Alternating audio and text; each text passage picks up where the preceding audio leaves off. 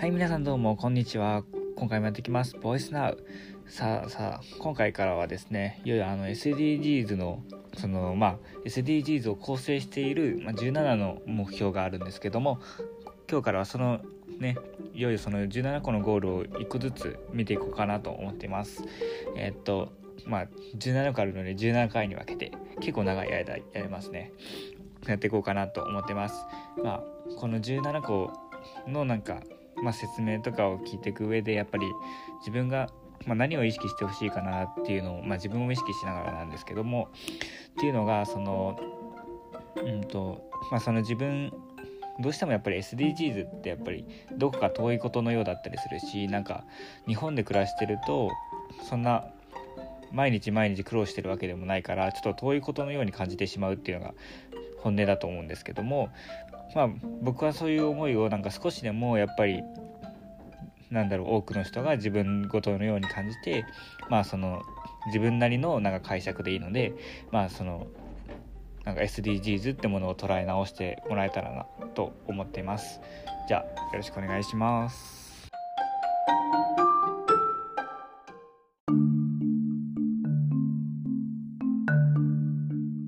はいということでですねえー、今日はその SDGs のその一番最初のゴールノーパーバティってことで、まあ、貧困をなくそうっていうのが一つのテーマです。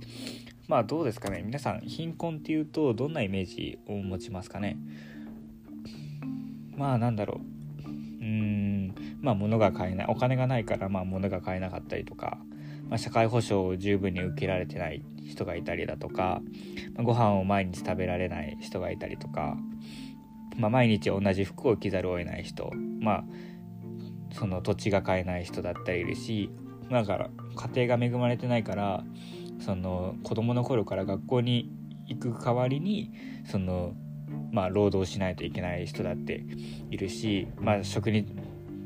なんだろううまいことつけなくてまあ安定した収入を得ることができない人だっているしなんか本当にその貧困といってもなんか本当にいろんな場所で起きてるしなんだろう一概にあなた貧困っていうことはなかなか難しくて、まあ、あらゆる貧困な本当にいろんな種類の貧困があります。はいまあ、日本だったり、まあ、世界だったり、まあね、それは子供だったりするし母子家庭だったりするし、まあ、このターゲットはこのターゲットナンバーワンはその世界で起きているあらゆる貧困をなくすっていうのが目標です。はいえー、っとまあその貧困ってまあちゃんとした定義がありまして実は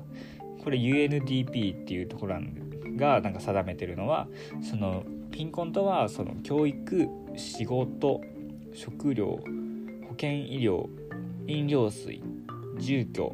エネルギーなど最も基本的なものサービスを手に入れられない状態のことを言いますだそうですどうですかねまあその貧困まあお金がないっていうとなんだろう国によってそのお金のね、どんぐらい持ってるとかも違うので、まあ、あくまでその、まあ、貧困って結構国によっても定義は違ったりするんですけども世界的に見た貧困っていうのはやっぱりそのまあ各国によってそれぞれレベルは違うけどもその最も基本的なものやサービスなんか毎日を送るために必要な物資とかサービスが受けられないような状態のことを貧困と言います。でうんとなんだろうその中にもなんか大きく分けると2種類の貧困が実はあって、まあ、それが絶対的貧困と相対的貧困って呼ばれる2つの種類になるんですけどもどうですか？皆さん聞いたことありますかね？まあ1つ目はまあちゃんとなんだろうな。日本だとまあ相対的貧困にあたるって言われてるんですけども、まあ、まずそれぞれ見ていきましょうかね。はい。まず絶対的貧困なんですけども絶対的貧困っていうのはその生きるために必要な衣食住が満たされていない状態のことで、まあ、相対的貧困っていうのはその社会においてほとんどの人が享受している普通の生活を送ることができない状態で、まあ、基準は各国によって異なります。っていうのがまあ内閣府によって決められてるんですけどもどうですか？これ聞いてなんとなく分かりますかね、まあ、なんだろうな。絶対的貧困はもうなんだろう。国とか関係なくもうその生きるためになんだろうな。とりあえず食べ物が食べれてなかったらなんかなんだろうな。日本から見てとある国がなんかもうほとんどとある国のほとんどの人がなんか毎日食事を食べれることもままならないみたいなだったらもうそれは絶対的貧困だし難しいですね。なんか伝わるのかなこれ。うん。だしで一方でその相対的貧困っていうのはそのまあ日本から見たらそのとある英国っていう国は全然そのサービスとかも全然充実してないし一日の食料とかもままならないけどもそのその国にとってはそれは普通のことだから別にそれはそのその国から見たら相対的に見ればその貧困ではないですよっていうのがその違いかな。絶対的貧困ってまあその字の通り絶対あなたは貧困ですみたいな言えるんだけど相対的貧困はま各国によってそのレベルとかも違うからまあ一概には言えません。まあ基準がねその各国によって異なるから違いますって感じですね。はい。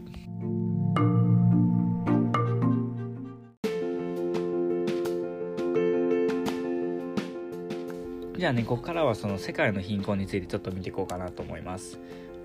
まあ、世界の貧困ってまあなんとなくその皆さんイメージはあるかもしれないですけどじゃあどれぐらいの人が貧困なんだっていうと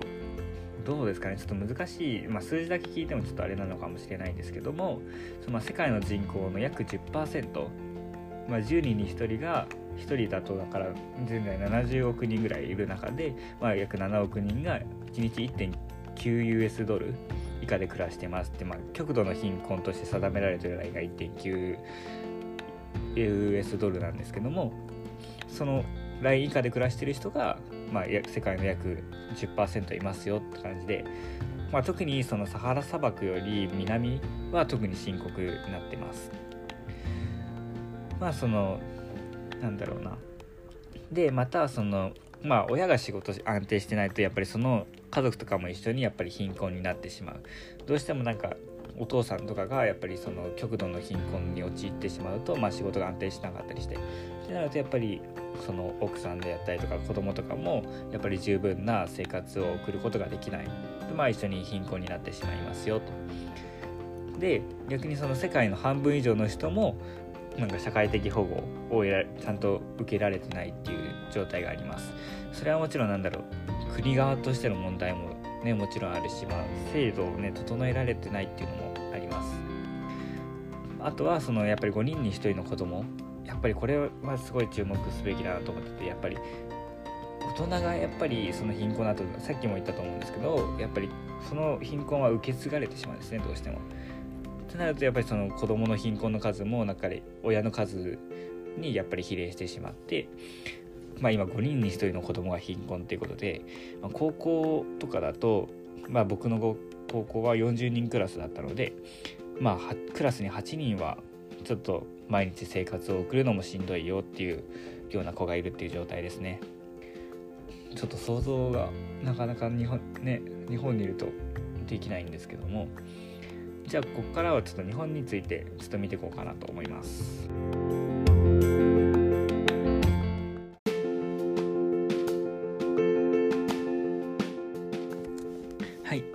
本の貧困なんですけどもじゃあやっぱりねどうしてもやっぱり世界の貧困って言われるとやっぱりなんとなくその、まあ、高校とか中学とかの授業とかで習ってきたと思うし、まあ、ニュースとかでもそのアフリカとかのニュースとかはなんかよくね報道されてるしなんとなくのイメージは出てくると思うんですけどやっぱりでもいざ世界のこととなるとやっぱりどこかね遠いことのように感じてしまうのがあるのかなと思って、まあ、ちょっとじゃあ日本でいう貧困ってどんなのなんだっていうのを見ていこうかなと思います。えっとまあ日本はさっきも言った通りその相対的貧困っていうのであここでちょっと分かりやすいかもしれないんですけどもそのやっぱり日本ってやっぱり世界的な基準で見ればやっぱり、ね、先進国であってやっぱり GDP とかも上の方に一応いるっていう感じで、まあ、その他の国から見れば結構恵まれてるんじゃないかみたいな思われるじゃないですかやっぱり。じゃあそのじゃあ本当になんだろうみんながみんな裕福かっていうとそうじゃなくてじゃあ日本の基準で見た時にどうしてもやっぱりその貧しい人ってどうしても出てきちゃうんですよね。貧しい人もいればやっぱりね裕福な人もいるっていうのがね現実で。まあ日本はそうやってその世界的に見れば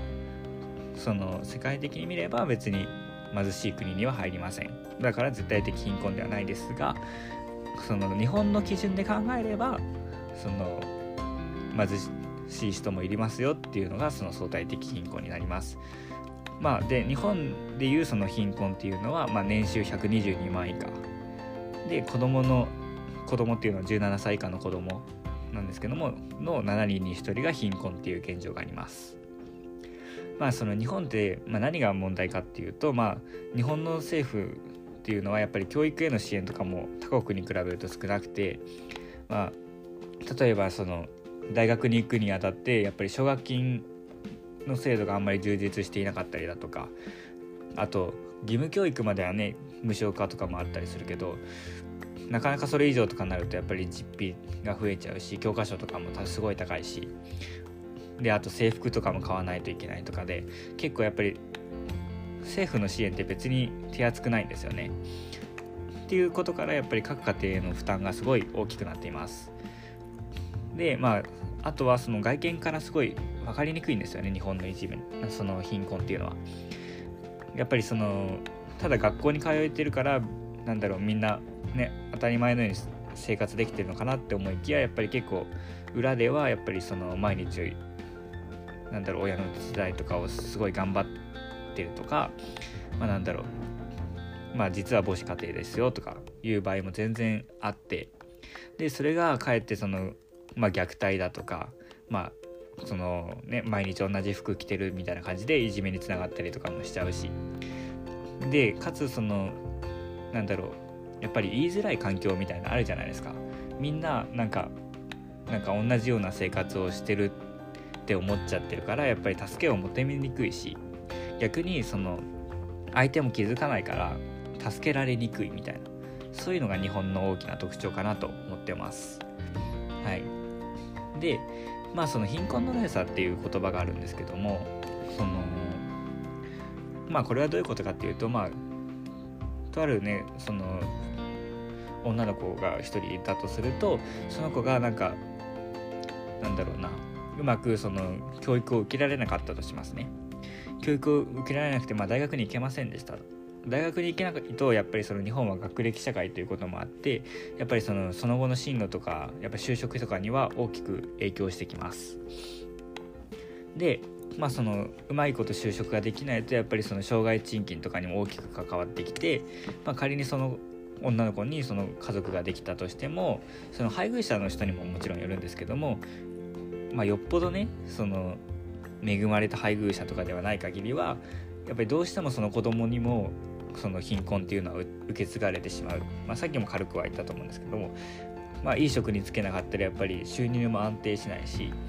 まあ、収入が安定しなかったら子供が生まれたとしても子供に対して十分なその教育をなんか提供提供というかねなんかしてあげることはできないし、まあ、その子供もまたその教育をうまいこと受けられなくてうまいこと就職もできないみたいなそういうのにつながってしまいます。まあ、特になんかその離婚とかしてしまうとやっぱりどうしてもそのやっぱり家庭の負担っていうのはすごい大きくて、まあ、母子家庭の貧困っていうのはその60%に及ぶそうです。はい、結構ねまあその日本っていい他から見れば結構いいイメージかもしれないけど中から見ると結構ぐちゃぐちゃぐちゃぐちゃというかねドロドロしてるというかですね陰では結構貧困っていうのが進んでいる国だなと僕は思ってます。はい、まあその貧困っていうのは結構やっぱりその SDGs の中でも結構他のゴールと大きく関連している関わり合ってるようなゴールだなと思って、まあ、やっぱりその不平等にそのお金がないことによって不平等に扱われるっていうのはやっぱり社会保障制度が受けられてないとか、まあ、各種サービスへのアクセスだったりとかあとジェンダーによるね、待遇の違いなんか男と女で賃金の差が出てくるとかそういうのにもなんだろう貧困って関係し合ってるし、まあ、例えば気候変動とかで環境とかに影響が出たりとか災害が起きて自分たちのできていた生活ができなくなって家がなくなってとか言ったらもうねお金はなくなってしまうしまあ、あとインフラ整備が不十分だったりとかして、まあ、教育制度が、まあ、ある国ない国とかあったりして結構なんだろう他のなど貧困解決すればあの他のゴールも結構一気に解決するような面もあったりとか逆にほなんだろうインフラとかをすごい整備すれば貧困も解決するっていう相互関係が成り立っているものだなと思っております。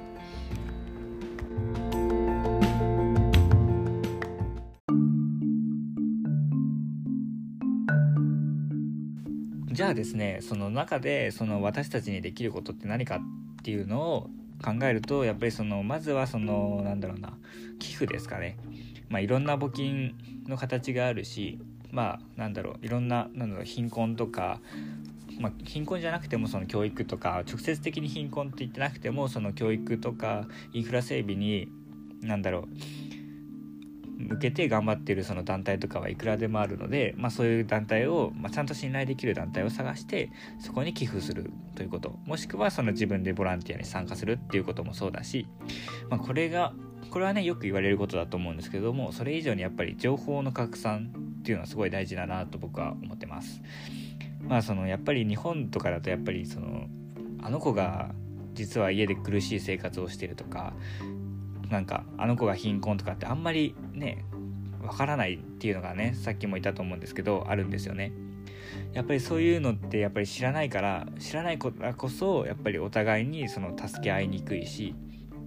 お互いに傷つけやすいなっていうのも思ってて例えばその小学校の頃とかすごい遊びたいじゃないですか遊びたいけどやっぱりお金がないからとか親に親の手伝いをしないといけないから遊べないって言われるとやっぱりちょっと小学生の頃とかやっぱり遊びたい気持ちがすごい強いからやっぱり相手のことを理解できないとやっぱりそれで喧嘩になっちゃったりとか友達のね縁に支障が出たりとかしちゃうことがねよくあると思うんですけどもやっぱそういうのってやっぱり知らないから知らないからこそ起こる問題だなと僕は思ってます。だからこそやっぱり情報を知ってる人がやっぱりそうやって例えば親とかがこういう子もいるんだよみたいな感じであの言ってあげるとだいぶ違うのかなと思ってます。あとはそのやっぱりこれ一番大事だなって思うのがやっぱり自分の生活を他の人もしている同じようにしているとは考えない。っていうことがすごい大事だなと思ってます。なんだろう。やっぱり自分のしてる生活ってやっぱり全然当たり前でも何でもないしそのなんだろう。自分ね一人一人その家庭があって一人一人違う人生を歩んできたその親から生まれているのでやっぱり一人一人やっぱり生活って違うんですよねそのなんか生活の違いをなんかお互いに認め合うっていうこと、まあ、違いがあるよっていうことをまず理解することからがまずなんだろう一番必要なことなのかなって思います。